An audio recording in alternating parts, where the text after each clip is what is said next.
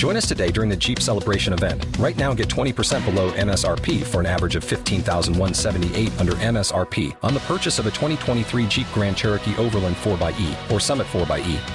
Not compatible with lease offers or with any other consumer incentive offers. 15,178 average based on 20% below average MSRP from all 2023 Grand Cherokee Overland 4xE and Summit 4xE models in dealer stock. Residency restrictions apply. Take retail delivery from dealer stock by 4 1. Jeep is a registered trademark.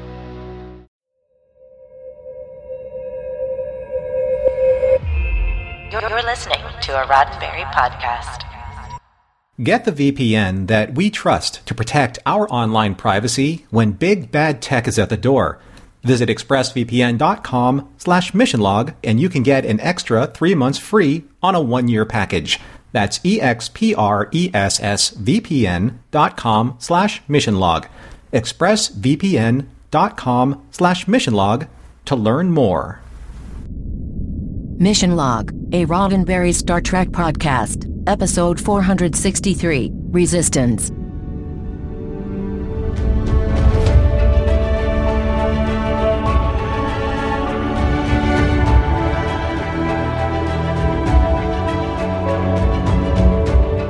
Welcome into another episode of Mission Log, a Roddenberry Star Trek podcast. I'm John Champion. And I'm Norman Lau. On every episode of Mission Log, we examine an episode of Star Trek, getting to know the characters and the stories they tell, pulling it apart for the morals, meanings, and messages, and asking ourselves if it stands the test of time. This week, Resistance, the one where a prison escape may seem futile unless you work together as a team and bring along one kindly but deluded old man to serve as a distraction. John will be right back with trivia as soon as I tell all of you how to reach us. Mission Log is a conversation about Star Trek. Drop us a line at missionlog at roddenberry.com and join us on Twitter and Facebook at Mission Log Pod. While you're at it, leave us a review and a rating at Apple Podcasts or your favorite podcast platform. And please remember your comments could be used on Mission Log or Engage on the Roddenberry YouTube channel. And now, here is John Champion, Sans deluded old man, with this week's trivia. I, I am the deluded old man. so Oh, my mistake, my mistake. Okay. Yeah. All right. Trivia for this week's episode Resistance. We have a story by Michael Jan Friedman and Kevin J. Ryan. Well, the names may not be familiar specifically to followers of Star Trek on TV, but they are both very well known in the expansive universe that is the Star Trek novels. Michael has written no fewer than 35 of those books, including the popular Stargazer series. That doesn't even include the comics, the nonfiction, reference, and articles, all under his name. Then there's Kevin, who is a longtime editor at Pocket Books with their Star Trek line. He also was immersed in both the fiction and nonfiction side of the stories, and he worked on both the Star Trek Encyclopedia and the Deep Space Nine Companion. So while these two collaborated a lot, and while they pitched multiple times over the years, this was the single piece that earned them both a TV writing credit. They had pitched three stories to Jeri Taylor early on for Voyager, and this was the one that she bought. Although the focus was originally quite different, with B'Elanna being the center character and the aliens being the return of our old friends, the Kazon. Those were elements that Jeri had switched up and then brought the teleplay assignment over to new staff writer Lisa Klink. This was her first assignment on Voyager, and to her surprise, most of all, it was a dense and complicated show with a lot of drama and the production concerns of new sets and guest stars that could eat up a budget really fast. In addition to the production stress, Lisa was tasked by Jeri to do her own rewrite and script polish, and it was really a trial by fire. Let's not forget that we first mentioned Lisa on the DS9 episode Hippocratic Oath, for which she got a story and teleplay credit. Uh, that was after she had joined Voyager as a staff writer in 1995. The episode was directed by Winrich Kolbe, and we last mentioned Rick on Initiations, which he directed for Voyager. This is one of those episodes where he says he used a pretty light hand with his actors, putting his trust in the performances and letting them lead the way. Now, speaking of those actors, let's meet our guest stars. We do encounter a few new faces here. The frequent Star Trek guest star and recognizable genre actor Glenn Morshower appears here as a Mokra guard. We first mentioned him way back in TNG, where he appeared in Peak Performance and Starship Mine. He has so many TV and feature film credits. I'm just still endlessly entertained that he's in the Transformers franchise, where he plays General Morshower, uh, uh both in some of the films and the ride at Universal Studios. So catch him there. Tom Todoroff plays the resistance contact Darad, and this, his only Trek appearance, comes relatively early in his professional career on camera. A number of roles followed, but Tom also works behind the scenes and has become a very busy acting, voice, and dialect coach in the industry. Alan Scarfe plays Augris, the magistrate of the Mokra and the lead heavy in this week's show. He's a returning Trek guest star, as we saw him back in TNG on both Data's Day and Birthright Part 2, where in both episodes he played a Romulan. And this is his last Star Trek credit, but it's interesting to note that it's not his only experience on Voyager. He was originally cast as the Kazon Jabin for the pilot episode and shot a few scenes. The role was recast with Gavin O'Herlihy, and those scenes were refilmed, but obviously no hard feelings, as Alan's talents were readily used for this episode. Finally, in the role of Caylem, we have a very special guest star from stage and screen, the iconic Joel Grey. He grew up in a showbiz family and started appearing in variety acts before he was 10 years old. Uh, his first film role came 70 years ago in the 1952 military romantic comedy About Face. But Joel is probably best known for the role that won him both a Tony Award and an Oscar as the Master of Ceremonies in Bob Fosse's Cabaret.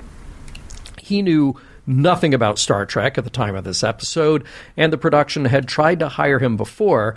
It was this script and the opportunity to work with his old friend Kate Mulgrew that got him on board for this, his only Trek appearance. At 90 years old, Joel is still going strong with a recurring role in the Hulu series The Old Man. John, would you mind if I jumped in, if I may? I always appreciate when you jump in because we always have our own favorites and our own stories to add to trivia. So there is a connection between Kate Mulgrew and Joel Grey. In 1985, Remo Williams, The Adventure Continues. She played a major Rayner Fleming to uh, complement uh, his role, and probably the most memorable role, as Chiun, the Master of Sinanju, who looks far older than his character of Caylem in this episode.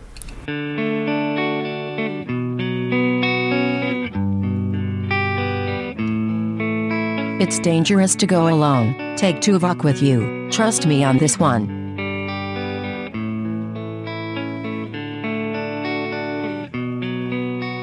Prologue. On an alien world, Janeway, Tuvok, B'Elanna Torres, and Neelix are incognito looking over some precious substance in a marketplace. Janeway quietly tells Neelix that they need more before they are to get out of there, and he steps away. Time is up, though, when black clothed soldiers attack the away team in the market, and after a brief firefight, Tuvok and B'Elanna are taken into custody. Janeway, hit with the beam of an energy weapon, lies unconscious on the ground, and one of the locals, an old man, comes running from the crowd begging that the soldiers not touch her. Act 1 On Voyager, that substance comes into play. Neelix is beamed up with the bottle of tellurium that came from the marketplace, and the good news is that it stabilizes Voyager's engines, bringing back warp power. But Neelix has bad news about the rest of the away team coming under attack. The Elsarian faction known as Mokra opened fire and took away the other three. With Voyager up and running again, Chakotay in command brings the ship out of hiding and into orbit. He is immediately contacted by one of the Mokra named Augris, who isn't exactly forthcoming. He kindly offers up the rules for visitation of their planet and plays dumb when it comes to any visitors who might be detained. Once he's gone, Chakotay reminds Neelix that they have to explore diplomatic options even if they don't trust him. On the surface, B'Elanna and Tuvok are indeed in a holding cell of some kind, and it seems like they won't be able to escape anytime soon. Janeway's predicament is much different, though. She awakens in the humble home of the old man who shouted down the soldier earlier. He's doting over her, bringing her something to drink, and offering some food after she rests. He's tender toward her and says that there's nothing to worry about now that his daughter is home. Act 2. Captain Janeway insists that she's not Caylem's daughter, Ralkana, but he seems nonplussed by the information. Soon he goes back to offering soup and stern warnings about crossing the Mokra. She'll need her strength, after all, when they attempt again to break his wife, her mother, free from prison where her friends are also being held. Meanwhile, on Voyager, Chakotay takes an in person meeting with Augris, who expresses the Mokra concern over the arrival of a ship with such a reputation as Voyager's. Chakotay assures him that they are there in peace, but neither side gives an inch. Chakotay isn't willing to give information about what or who brought them there, thus revealing an informant, and Augris isn't willing to allow them to contact the imprisoned away team. Speaking of, Tuvok and B'Elanna are intimidated by Augris himself, demanding information about their contacts in the Resistance. They repeat that they don't know any, but it's little use. Tuvok is taken away for interrogation. That leaves Janeway in Caylem's home in a neighborhood crawling with Mokra soldiers. He is ready to get out as soon as they can, but first he wants to gather things to take to his wife when they find her some clothes and a necklace that catches his eye. He insists that Ralkana wear it for when they are reunited, and Janeway reluctantly keeps it on. Then Caylem turns his attention to the letters he's been writing every few days to his wife. They sit in a box, undelivered, years worth. He's concerned about not finding the one he wrote a few days ago. He goes to write again, but the tremor in his hand prevents him, and he turns to his daughter for help. Janeway listens as Caylem gets lost in his memories again of his wife and daughter and his own frustration of what he can't remember to tell her. Just as Janeway gently tells him that he can't come with her to the prison, Mokra soldiers start banging on the door and burst into the room seconds after Caylem and Janeway make their escape through a hidden wall panel. Act 3 the two make their way into the market area where Janeway looks for Neelix's contact, Darad, a member of the Resistance. On their trail, though, is Augris and his soldiers who stop Darad before Janeway can get to him. It's Caylem, though, who creates a distraction, acting the clown to break the tension and allow Darad on his way, while also allowing Janeway to hide. Back in the prison, B'Elanna looks for opportunity to escape while hearing Tuvok's tortured screams from another room. It's up to Voyager to stage a rescue, but those plans are slowly coming together as Chakotay charges Kim with a way of getting past the Mokra's sophisticated defenses without endangering anyone who beams in from the ship. Their shielding makes it difficult, and it's back to the drawing board for Harry. With the soldiers dispersed, Janeway makes contact with Darad, who assures her that Neelix made it back to Voyager. He's reluctant to help, especially seeing Caylem the coward there with her. But he does reveal that there is a guarded access tunnel that could get them closer. He'll set up a trade, Janeway's necklace for some weapons. They only need to wait a few hours for his contact, a man in a blue vest, who will make the trade with them. After that, they're on their own for what amounts to a suicide mission. Act 4. Janeway and Caylem wait for their contact to make the trade for weapons. While they do, Caylem talks a little more about what got them there and why Darad would accuse him of being a coward. It was his wife who was the fighter. He just wanted to protect his little girl, and he was too afraid to meet his wife at an appointed time after she had raided a Mokra supply center. He begs his daughter, Ralkana, Janeway here for forgiveness, and she gives him an understanding hug. At that time, their contact, the man in the blue vest, emerges from the crowd, and Janeway cautiously approaches him. Before she can make a trade, though, she notices something suspicious. He's wearing military boots, which means it was a Mokra trap. Without weapons, they have no way of getting past the prison guards, and they'll need a new strategy. In the prison, Tuvok has been returned to his cell with B'Elanna after being tortured. She's concerned about him, but clearly can't understand how he didn't fight back while enduring so much pain. He says he is fighting back by not revealing any information. Soon, B'Elanna spots Darad being brought into a nearby cell.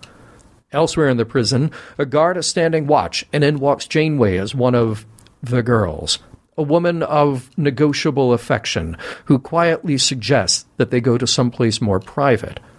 Once around the corner, Caylem is waiting to knock him out while Janeway grabs his weapon and stuns the other guard. Once she can disable the local force field, she reactivates it with Caylem on the other side, her chance to find her crew and protect the old man, but with a promise that she will look for his wife. On Voyager, Harry Kim has made a little progress.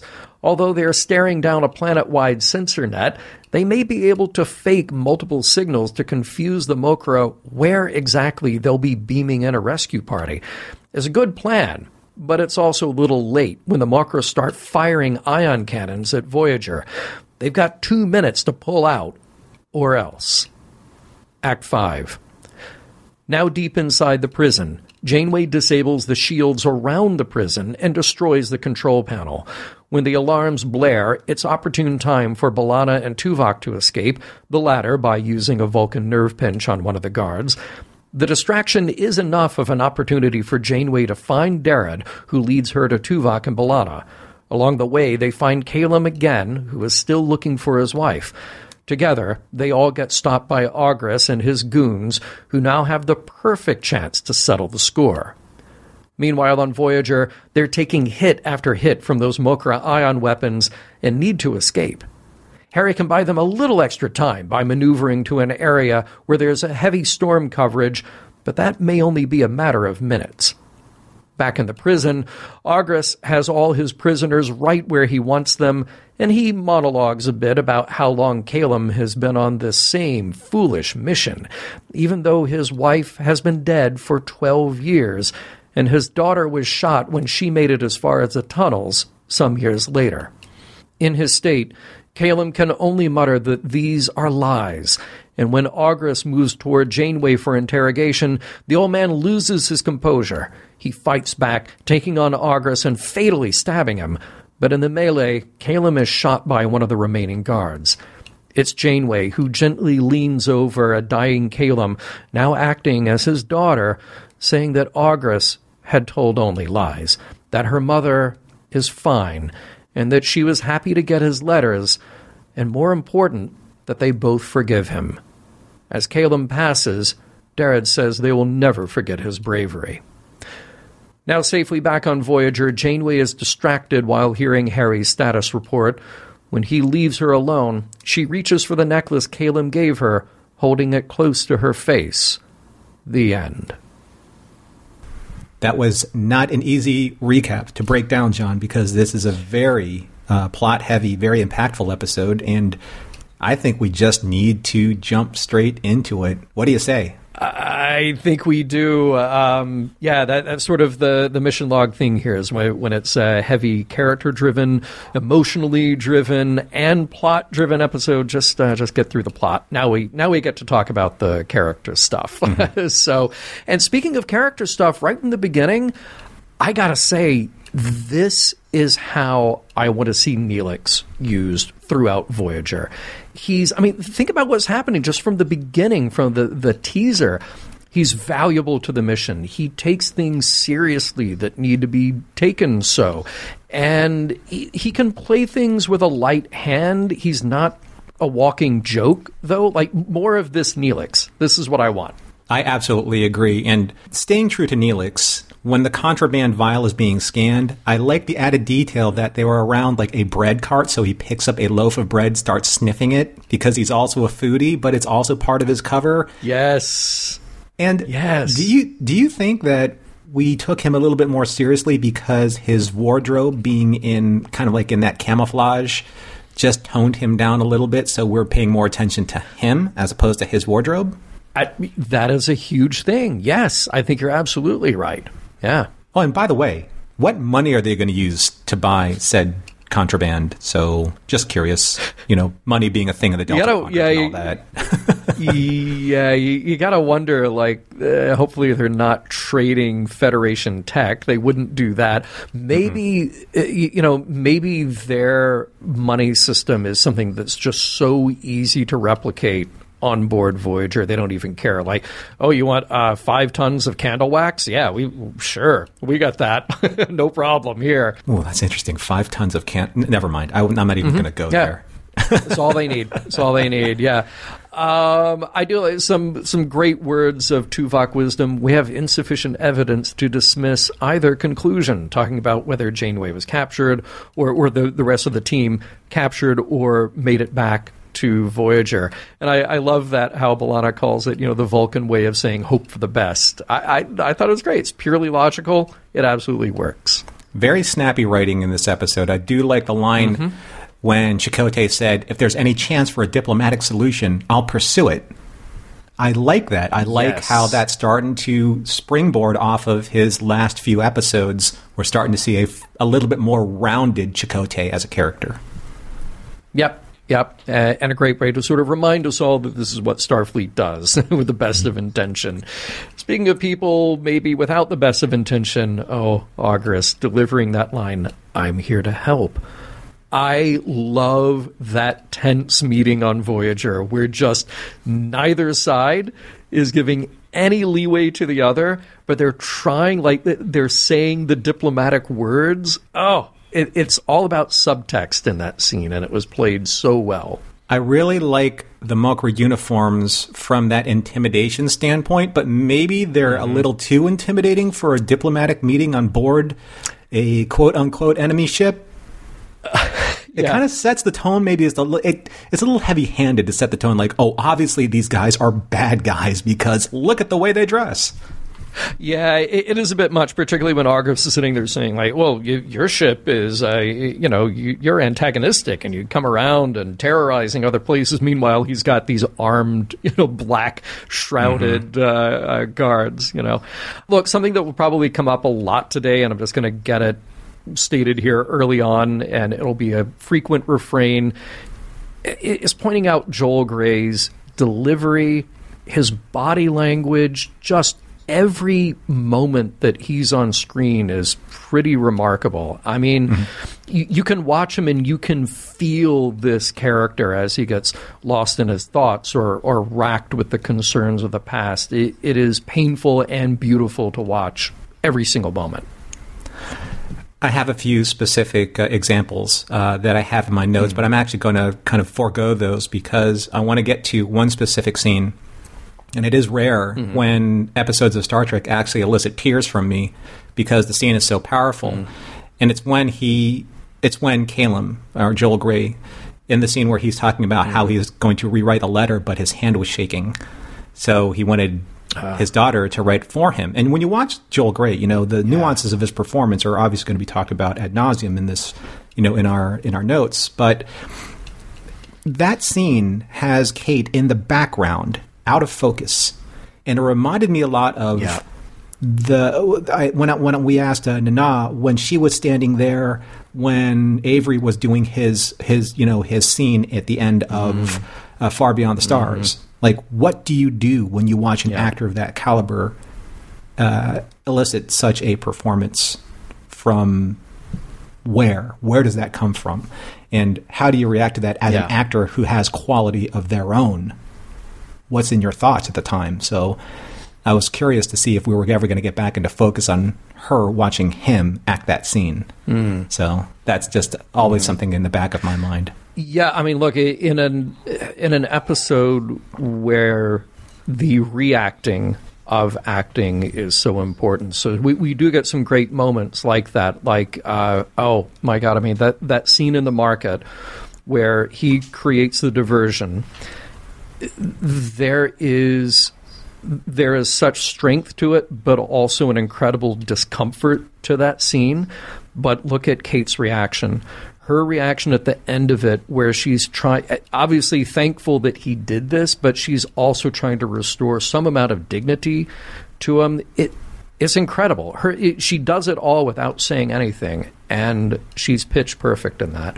All right, something fun. Uh, it, does nobody on this planet think twice about the very clearly different species just walking around there who Mm-hmm. they've never seen before? You know, and and by the way, on this planet, what tech do they actually have? So they they don't have transporters. Remember, Chakotay says they're unfamiliar with transporters but they did just hang out on Voyager for a little while. They have a planetary defense grid. They have weapons that can disable a starship that's in orbit. I mean, they've. It's kind of interesting how they decided what the technological limits were going to be for uh, for everybody there. And one thing, look, I, I know that it's hard to do a forehead of the week or a nose bridge of the week but I don't love this one. And, and look, and I also know, I, I also know that there was an attempt to make, as they often do in Star Trek, you want to make these aliens look very human. Because you're driving home the the humanity of those characters, and you're driving home the connection that they would have. Janeway can't look too different from Caleb because then that breaks the illusion that he would believe that she Right. is his daughter. Right. But it is distracting. so, Yeah, I, I think they were trying to go for like this grand marketplace type of, uh, like almost kind of like a, a Casablanca esque, you know, kind of like Yep. milieu of all these different races. But yeah, there's limitations to it. I'm going to go one step further and say that they probably could have had maybe more shrouded characters in a marketplace, seeing that this is kind of like a seedy type of environment where people would want to keep their identities covered. There was a scene where, uh, as soon as uh, they broke down the doors of Caleb's place and then he and Janeway escaped, they were walking through the marketplace pretty much completely uncovered. You'd think they would want to find something to hide their identities, but again, Yeah. you know, just for the sake of story, that's what happened. Uh, Yeah. there's a scene where August was again trying to negotiate with uh, the bridge crew, and then Neelix is there being kind of like the advisor du jour. I mean, he was amazing in this episode. He was just doing a completely different tone on Neelix. Uh, Ethan was. And yeah, I, I, I I like Neelix, you know, for the comedy that he brings, but I also like seeing more of this balance out that almost overt, obligatory comedy that he, you know, on the surface because of what he looks Yeah. like, the way he dresses. I, I think Neelix was done a lot of justice by this episode, and I think it's Lisa Klink. I mean, her writing here, you already mentioned that the dialogue is really snappy where it needs to be, but mm-hmm. it's also just like toning down the things that need to be toned down in order to get to the heart of the moment, like play the scene instead of just, you know, building up a character because you think they'll be funny. You know, this great scene though. Sometimes, you know, we we're a little hard on episodes where they say, you know, tell us, don't show us, or show us, don't tell us. In this case, we heard the scream of Tuvok's uh, interrogation and his torture, and it was really well done. It's like Yeah. no matter what B'Elanna or the audience, no matter what we think may be the case, we don't know what it is until we actually see it. So it lets Yeah. us uh, kind of play in that imaginary realm a little bit. Yeah, that that was an intense, very well done scene, and then the follow up to that with them having a conversation and Tuvok saying Vulcans are capable of suppressing certain levels of physical pain. Beyond that, we must simply endure the experience.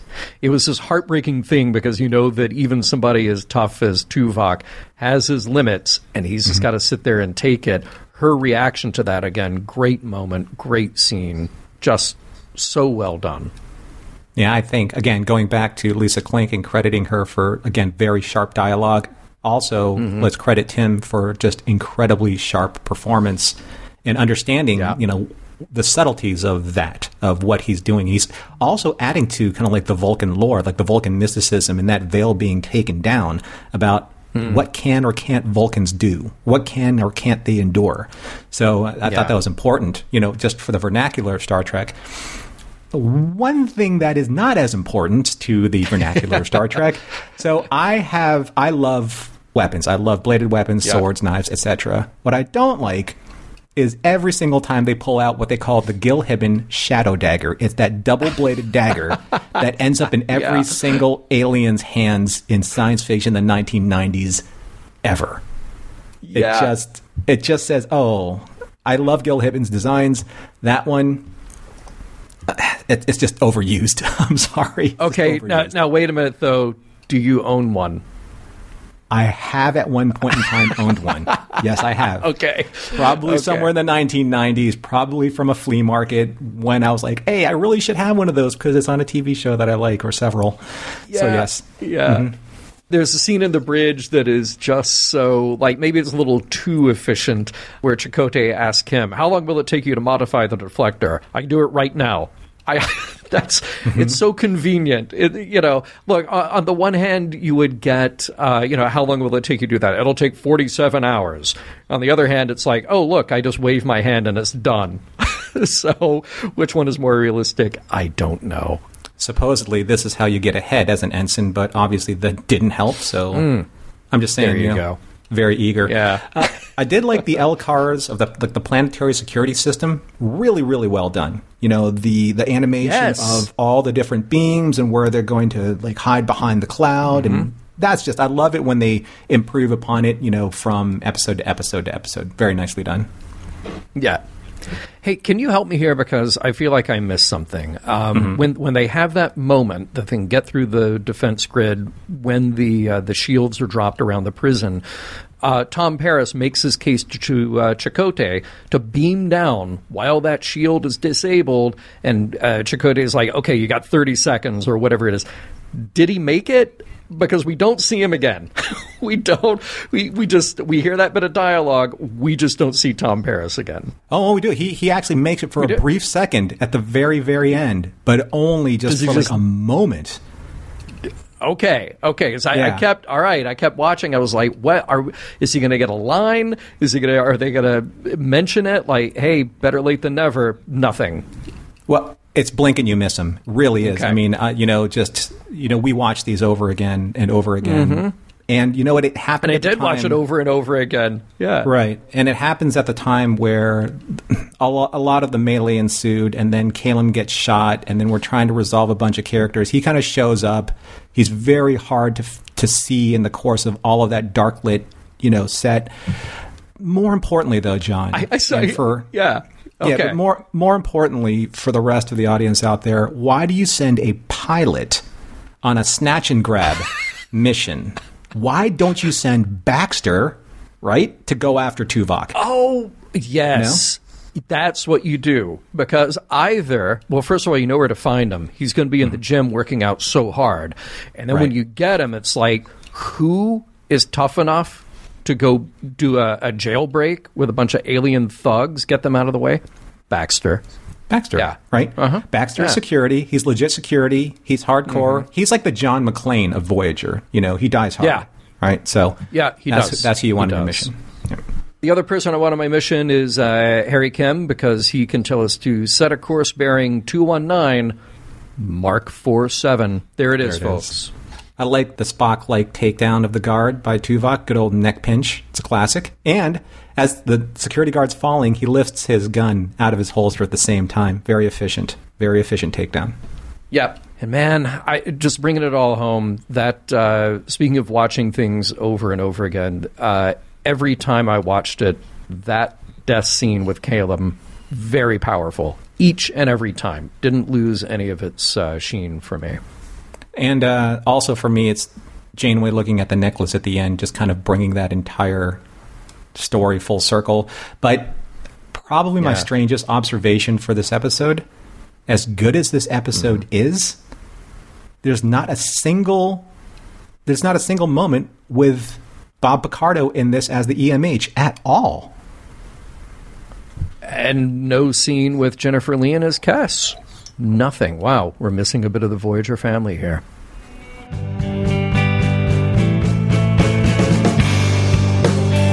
From my analysis of vocal stress patterns, there is a high probability that Tuvok was forced to walk across a pile of Lego.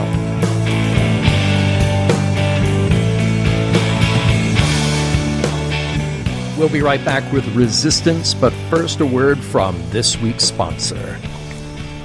So, John, did you notice that big tech companies today are masquerading as privacy companies? Ooh, I'm not convinced. Just fix your privacy settings, turn off app tracking, and you're all good, right? Oh, sure. Are we supposed to believe that big bad tech wolf has now turned into our sweet grandma? No, I'm, I, you know, I, maybe I'm not buying it because big tech literally feeds on your information. It's like a like a space vampire, like an information vampire feeding on your information. Sure, now maybe they'll release a feature now and then that does some good, but collecting and selling off your data is in big tech's nature. This is what they do. They can't stop themselves from looking at what you do online. The better to see you with, my dear, uh, if I were to, you know, use your metaphor there. Norman, to protect myself against big tech's prying eyes, I use, we both use, ExpressVPN. Now, when you use the ExpressVPN app on your computer or your phone, you're hiding your unique IP address. Websites can't use that address to find out your real location or track what you do online. On top of that, ExpressVPN encrypts and reroutes 100% of your online activity, so your internet provider, Wi Fi admin, and hackers can't see it. The best part is, though, how easy it is to use. It literally takes one click to protect all your devices. One ExpressVPN subscription covers up to five devices at the same time, so you can protect your entire family too. And that's why ExpressVPN is rated number one by CNET, Wired, TechRadar, and countless others. That's what we do. Got it on our phones, our tablets, our computers, TVs, everything else. So today's the day. Get the VPN that we trust to protect our online privacy when big bad tech is at the door. Visit expressvpn.com slash missionlog and you can get an extra three months free on a one-year package. That's E-X-P-R-E-S-S-V-P-N dot com slash missionlog. expressvpn.com slash missionlog to learn more.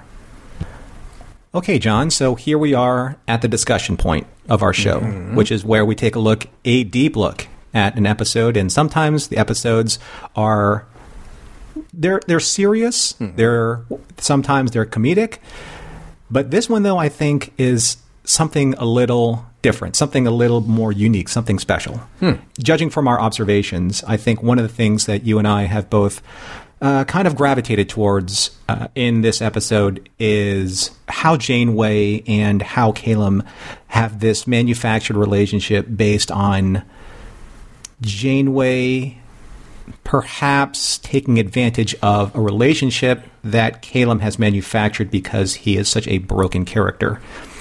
And oh. I want to start off this discussion with you and with the audience.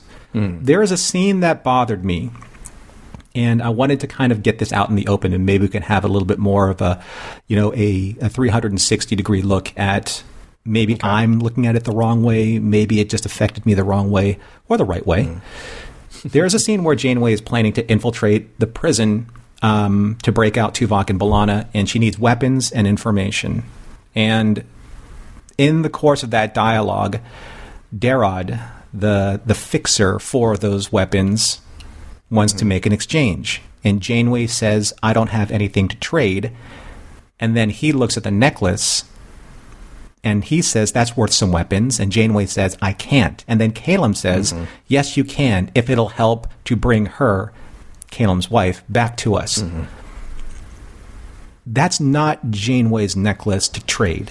However, she does have a responsibility to her ship and her crew, saving them is non negotiable. Yeah. But it still bothers me that she's turned Caylem into an asset and trading on his delusion. Hmm. What's worse about it to me is that he's continuing this because he wants so desperately to believe that she is his estranged daughter. So, am I seeing this differently than other people, or is this something that is it's is it an extremism that Janeway has to endure because of the situation that she's in? Well, uh, somebody ask you this then, because I, I, I get where you're coming from with your discomfort with that scene. The thing that sort of made it okay for me is that there are many steps along the way, both before and after that scene, where Janeway has this genuine tenderness toward it. Like, look at the number of times that she just gives him a hug like I'm I'm here with you, I'm present with you. I understand that you are in pain, even if I can't really do anything about that, even if I'm not the person that you believe me to be. And in that scene with the trade, I feel like her gut reaction was this isn't mine to trade. I can't do that because it's meaningful to him, right? But as soon as she gets permission mm-hmm. from him, then it's okay. And I guess at, at, maybe at that point, do you see it as like a cool professional detachment from the emotions that are at play there? Because let's say things had played out perfectly well. She uh, you know she trades in the necklace. There are weapons to be traded for. It's not a trap. They get their friends out of there Caylem lives to see another day is he going to miss that? Is he will something else become the object of his delusion? Will somebody else become the object of his delusion?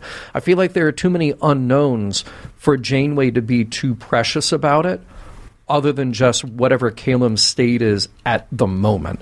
And and if his state at the moment says you can trade that away then maybe she's got to go with it Maybe, you know, in, another way of this story playing out, because there are any number of ways this could play out, they get him away to a safe place they get him some of the mm-hmm. help that he needs. They, you know, dramatically, this sort of has to play out the way that it does.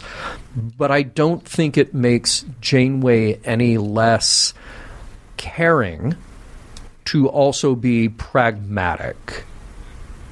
You know?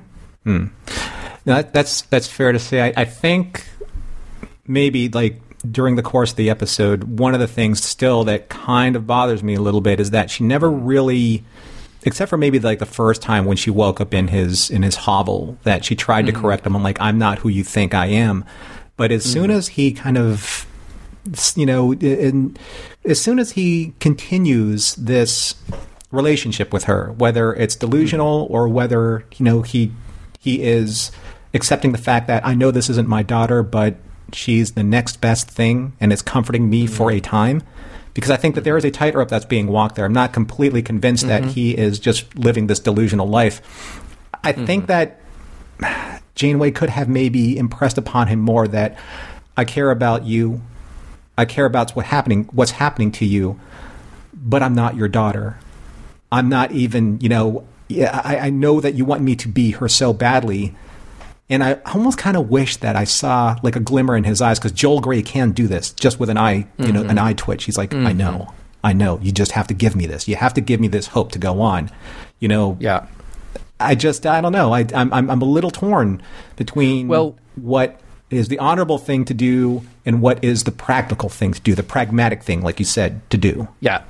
Well, that's kind of the genius of the performance is that he to us to the audience. He he can seem to slip in and out of this delusional state. He can be very focused and uh, very much in control of the situation but he can also be losing his mind to memory and fantasy. And that that's all that that's what makes his character so compelling. That's what makes his performance so magnetic here. But when it comes to Janeway's decisions I mean I, I think from early on, we get this idea that this, for her, is also a tightrope walk. You know, it, it's about being respectful of him and meeting him where he is, but also seeing the mission through. And you see that in her care when she says constantly, like, you have to stay here. I have to go do this. I will do whatever I can. I will help you get your wife back. I will do all these things, but I have to do this alone and she's doing that to protect him because, well, things play out exactly as they do play out, which is ending in his death and the the sad reveal about what happens. But I'm I'm curious like there are all these moments along the way where she gets clued in about his state. And it was interesting mm-hmm. to me because you you just talked about it that you know there's this one moment that she pushes back at the beginning. I'm not your daughter. I'm Kathryn Janeway. I'm the captain of a starship. This is who I am. And she could have chosen to keep steering him toward reality. Like literally at every turn that he says something, she could have just denied it and said, "Nope, that's not who I am. That's not what the situation is. I will help you, but then I'm out of here." You know. But almost as soon as she clues into what's happening with him, she drops that. She stops the pushback and and just has this gentle demeanor to him. She carries on the mission, but she's also protective of Caylem and she never belittles his needs, which is, right. I, I, think, part of the, the emotional beauty of this whole thing. And I, er, you know, to me, the, this incredibly touching part of this story is at the very end, maintaining that fantasy for him when she's dying. And the thing that it made me think, because you can extrapolate this to any number of situations, is this one of those rare cases where it's better to maintain the delusion for someone other than to push back with reality. You know? Mm-hmm. Uh, yeah, like at that point, you know, uh, in the story, or at least at that point in in in Caylem's, you know, his uh, understanding of the reality that is in front of him. What good would it have done uh, to him. You know, if Janeway said, "I'm sorry, but none of this was real. Your wife is still dead. Your daughter is still dead." Mm-hmm. You know, none of none of that would have m- made any difference to Caylem, aside from the fact that he would have left the life, um, his life, uh, in a completely like destroyed emotional state. Yeah. Why would she do that to him? She wouldn't do that to him. I know that for whatever she did during the course of this episode, the way that she eased him into the afterlife, you know, and giving him that hope, that was the right thing to do. That was the noble thing to do even if it wasn't truthful. And, and, right? and that, that's what's interesting. It's a turning point for Janeway because up until that point, she had been just, uh, I used that word before, navigating. She'd been gently navigating his delusion. Just uh, not push back too hard, uh, still protect him, still get what she's after. But at the end, when he's laying there dying, she actually creates the fantasy for him. She actively creates mm-hmm. that by saying, by assuming the role that she is his daughter and that his wife, her mother, appreciated the letters. You know, all of the she is constructing this for him in order to ease him into his own death. And, you mm-hmm. know, obviously completely wrong, but the very cynical way of looking at it is to say, well, look, when he's dead, he's dead, he's gone. And Janeway is still Janeway, and she carries on with the life that she has had up until this point. Um, but she does this noble thing which is to perpetuate this fantasy, to to further create the fantasy for him, just to sort of ease his emotional state as he says goodbye mm-hmm. to existence.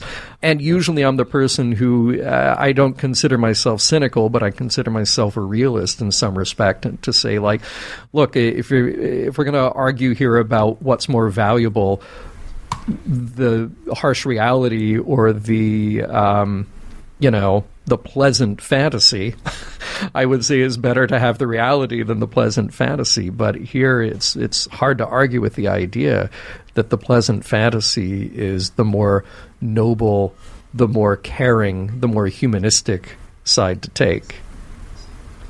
Right, humanistic, and that's the right word. I think that if Tuvok was going to you know, mm. if he was going to try and, you know, comfort Caylem, you know, in his final moments, it would have been a much different tone. I don't think that Tuvok would have been brutally Vulcan, but it would have been a different tone. And I think that it's nice to. I think it was a good moment for Janeway, a good moment for Kate, where she, of all of the things that she's experienced so far in the Delta Quadrant, she hasn't lost her humanity. Yeah. You know, she hasn't yeah. lost the, the quality of mercy yeah. And I think that that was that moment where, you know what? Honesty is one thing, mercy is a completely different other thing, and this is the time for mercy. Yeah. Yeah. Let's talk about uh, uh, another really standout moment of this episode, and that is Caylem creating his distraction in the marketplace. He's using the only weapon that he's got, and and that is his ability to put on a show here and allowing himself to be humiliated in order to save someone else. And I don't really have too much else to add to that other than to say that it is a strong, very personal moment. And you have to wonder again uh, that tightrope between the reality and the fantasy, the delusion here.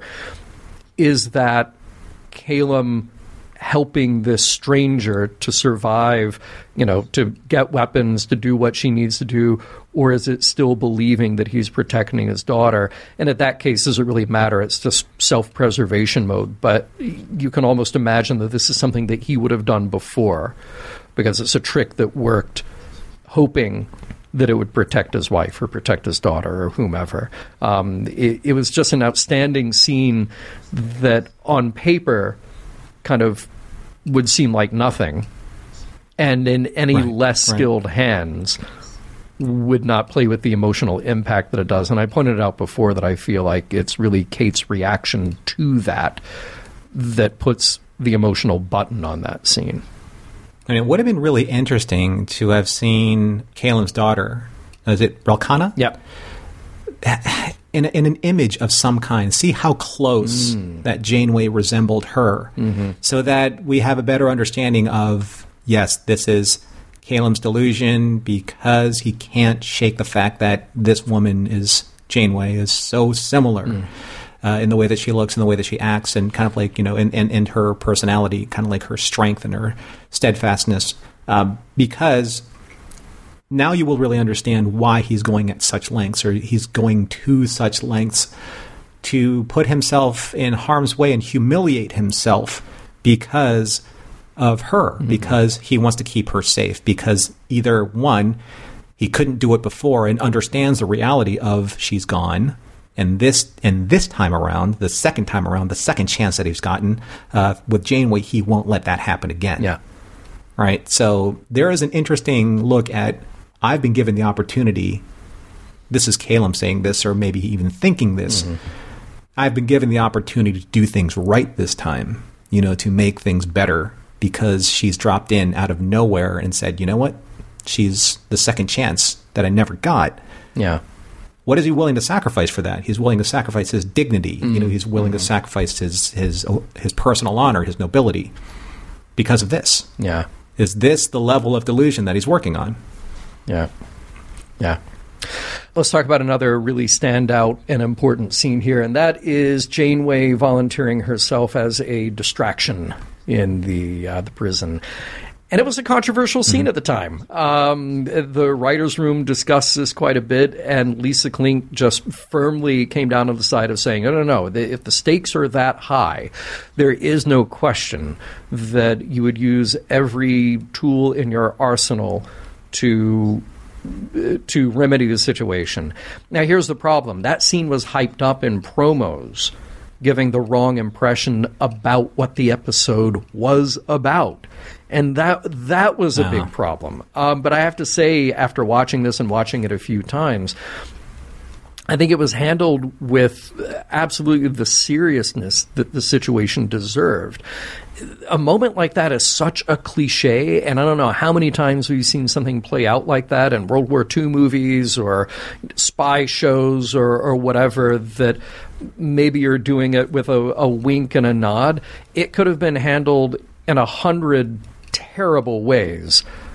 I think they got this just right. Uh, what about you? Well, I mean, it, it also goes to you know uh, to Kate's credit. You know, she can play sultry, but not uh, um, not in that uh, trashy or trampy kind of way. You know, she's And- and doing not- it. not There was a, there a quiet reserve.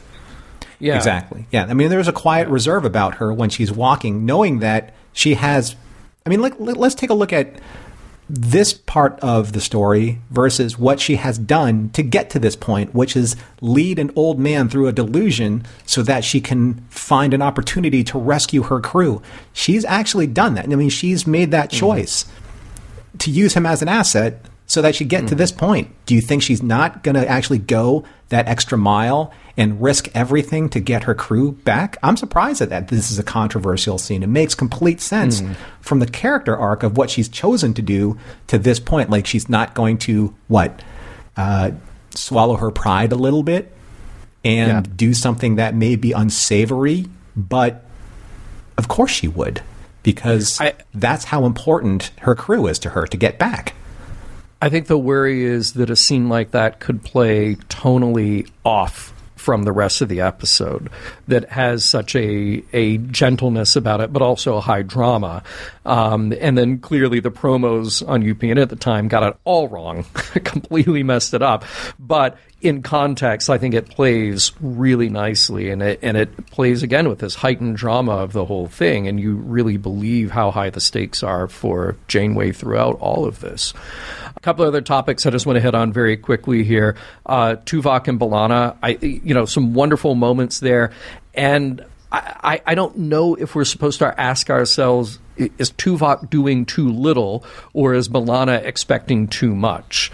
You know, how many times have we seen Starfleet officers imprisoned and their first duty is to escape?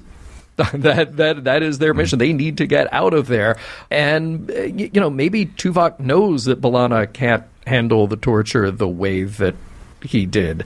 But I, I really like his response to her saying, We are fighting back by refusing to give them any information. That is true. But again, I also wonder is he doing too little physically to get out of there? Like, it, does B'Elanna have a point? I mean, the very first time that they tried to escape, they were outmanned almost two to one you know, in the cell. Yeah. And B'Elanna was handled very effectively, like by the security officer. I think Tuvok, being a security officer himself and trained in the art of understanding kind of like situational awareness, he knows that, nope, in this prison cell, they have all of the advantage. They know exactly how to control their parties, and know exactly the redundancies of their security systems. Mm-hmm. And then later on, we are actually, you know, informed of how good their security planetarily, as opposed to just in a cell, Yeah. is, you know, how you know how good it really is, how impenetrable it really is. So I thought that that made an excellent point of look at how advanced our technology is in terms of the paranoia level of uh, you know, of outside, you know, invaders or outside influences. And when they're there, that's why, you know, their their hunt for the resistance, would you know, was so extreme because they're they're a paranoid military paramilitary society. Yeah. And yeah, I think that Tuvok's like, you know what, I've sized you up, and there's really nothing we can do here aside from endure it right now. Let's find out if Norman and John could resist this story any longer.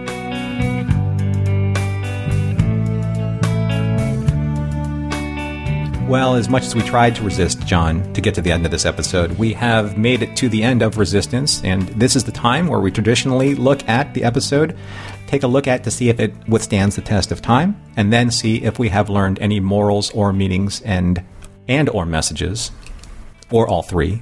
So, very powerful episode. We will get to our notes um, right now, and we will start with you, Mr. Champion. Uh, how did you feel about Resistance? I'm going to do something that I really haven't done too many times on Mission Log, may, maybe a couple of times before, and that is I will read my initial notes that I took uh, after my first viewing, and then I'll tell you what I really think. Okay? Because sometimes I go back, I'm like I'll just write down my initial notes, and and I think for some reason that'll stick. And then I'll watch it a couple more times. I'm like, yeah, that's that's still how I feel about it. But then other times, like this time, my my point of view may change a little bit. So I originally said that this is a good episode that is made that way on the strength of its two stars. It's an episode full of very good moments uh, where these two in particular, and I mean Kate Mulgrew and Joel Grey, where they really shine. And do not forget that Tim Russ and Roxann Dawson are also quite good here. But it stops short of being a great episode for a number of reasons. And the most egregious of which is that there are just so many individual moments that it's hard to feel a real connection to the story itself. So let's look at this in the context of Voyager. We're in this week's story with very little setup, very little understanding of context, and sometimes that is perfectly okay.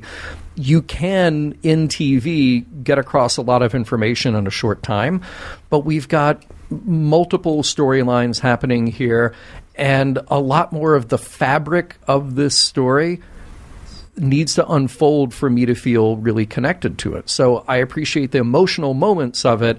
Again, the performances are excellent all around, but it stops short of being great. Okay, that's what I originally wrote. That's what I originally thought when I was, and then I watched it two more times.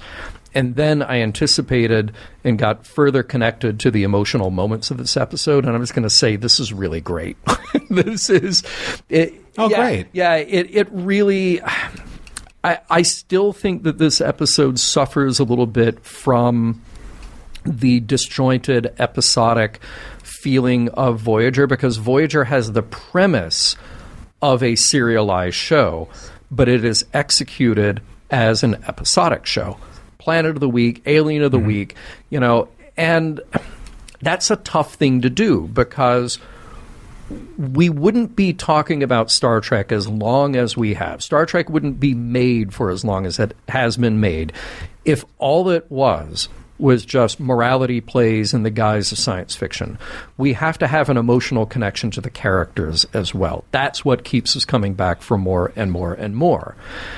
And somehow, this episode, because of the strength of the performances, because of those very tangible emotional connections between Janeway and Caylem, uh, uh, Kate and Joel Grey, just felt that much more real every single time around. I found myself getting drawn further and further into Joel Grey's performance here and really genuinely feeling for him.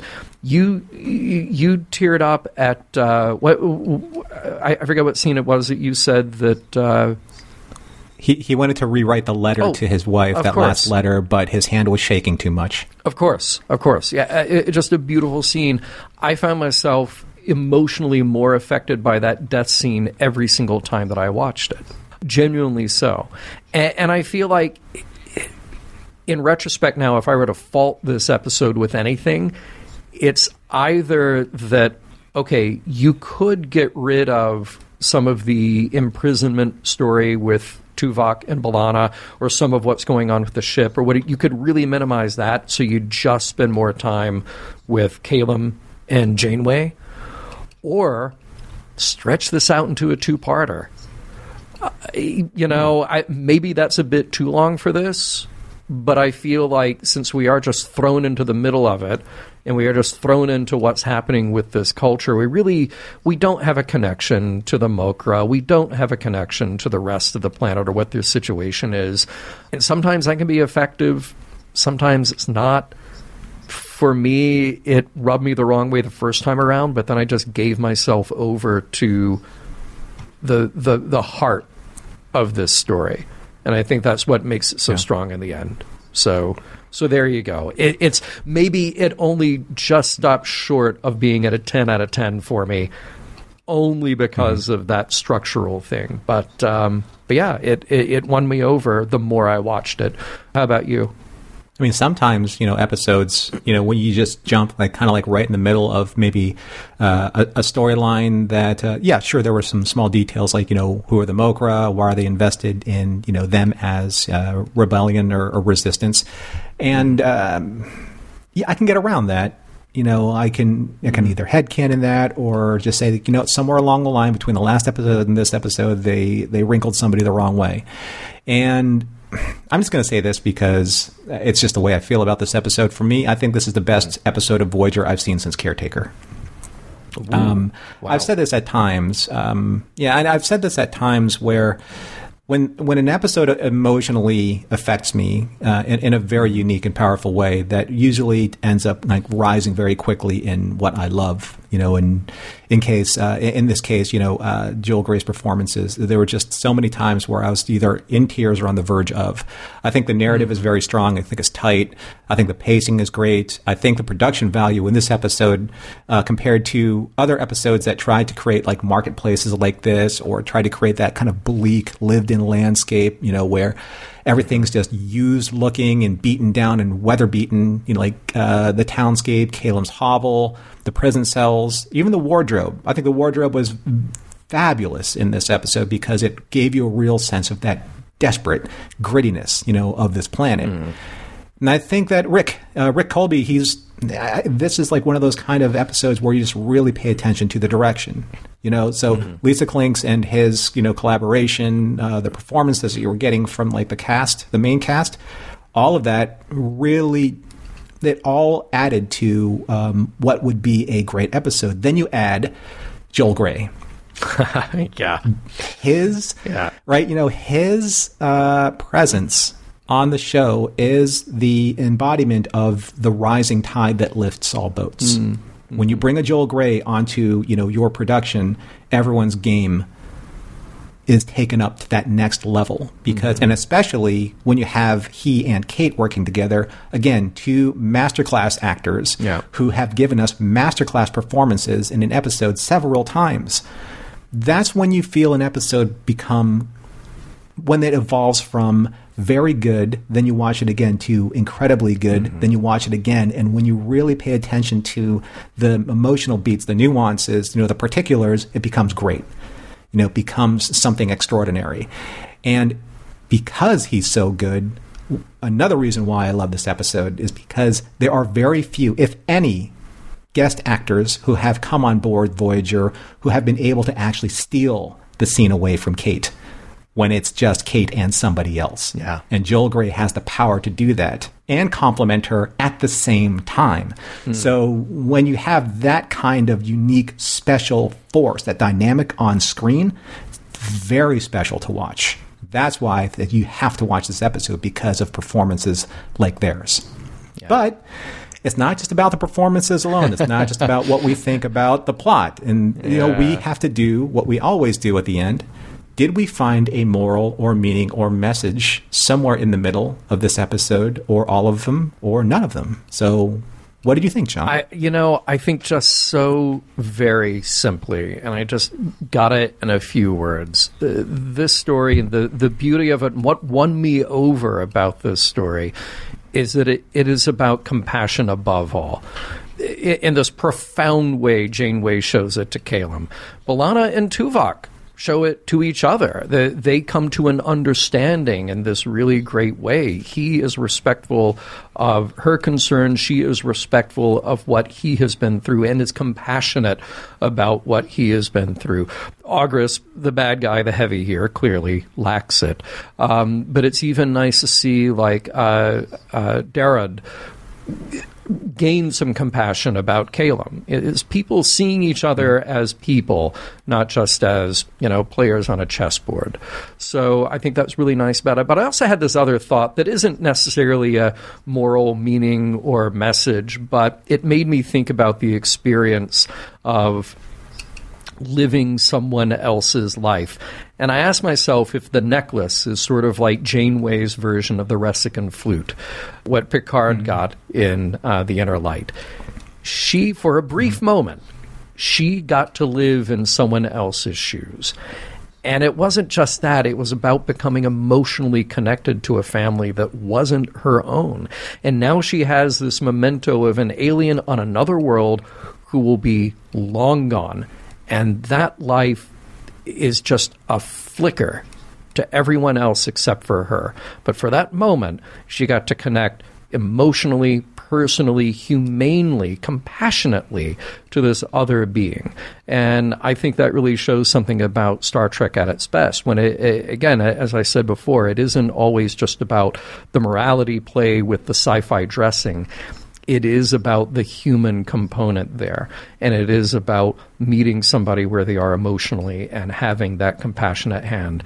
So uh, I, I, I, think that's really sort of the, the beautiful, uh, the heart of this story, even if we're not calling it necessarily a moral meaning message. That is the heart of what we've mm-hmm. seen here. How about you?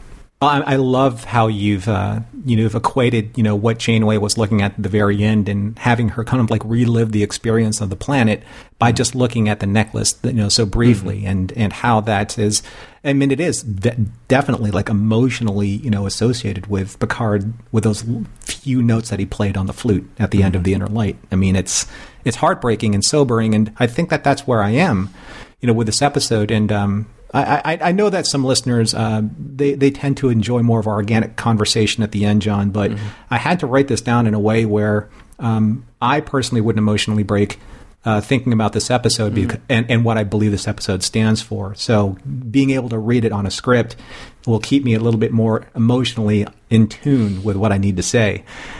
Uh, the, the, the big question is: Is resistance indeed futile? Mm. In this case, the resistance to the cold, hard, and bitter reality that is Caylem's prison, a prison of life itself. When we look at this episode, there are certain realities that we are reminded of when it comes to how the title game you know, we all play the title game from time to time. How the title game may be manifested in this episode Tuvok and B'Elanna resisting, quote unquote, breaking under torture and incarceration. Janeway, quote unquote, resisting being helpless and alone on a planet where she's being tracked and hunted. These are you know, these are very applicable to what resistance means in the title game. But those are just surface elements of, of what I discovered about the meaning of this episode. And the meaning of the title and how they, or at least for me, aren't as obvious as, as Caylem's quote unquote resistance to reality.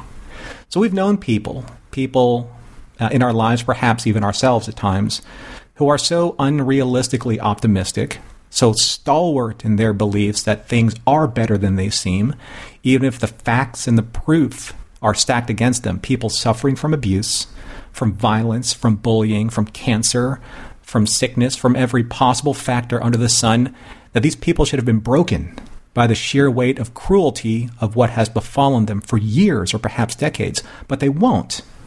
They can't, because once they do so, they may never find their way back to enjoying even the smallest iota of life, of hope. Right? That's what I see in Caylem. I do believe that even his in his disillusionment, even in the reality that he created for himself, I do believe that he knows that his wife and his daughter are dead, and that Janeway isn't Ralkana. But what choice does he have? You know, what is the better reality for him? To believe in hope? To try and resist and avenge what happened to them? or to accept the futility of his resistance and suffer that soul crushing existence that his reality that is his reality. I for one, after seeing firsthand what the absence of hope can do to someone, especially someone you love, I believe resistance is not futile. Mission Log is produced by Roddenberry Entertainment. If you'd like to support us directly, you can do so at patreon.com slash missionlog for early access to shows and the Mission Log Discord.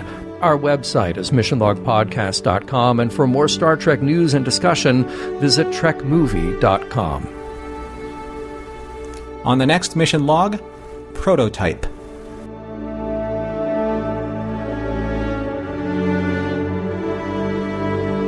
Some of the music for Mission Log provided by Warp 11, online at warp11.com. Special thanks to consulting producers Adam Brusky, Matt Esposito, Homer Frizzell, John Mann, Mike Richards, and Mike Shabel.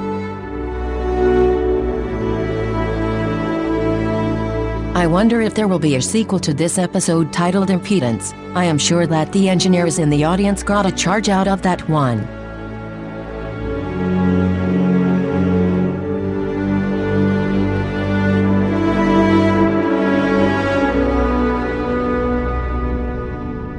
End transmission.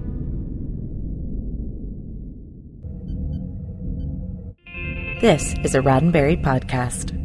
For more great podcasts, visit podcast.roddenberry.com.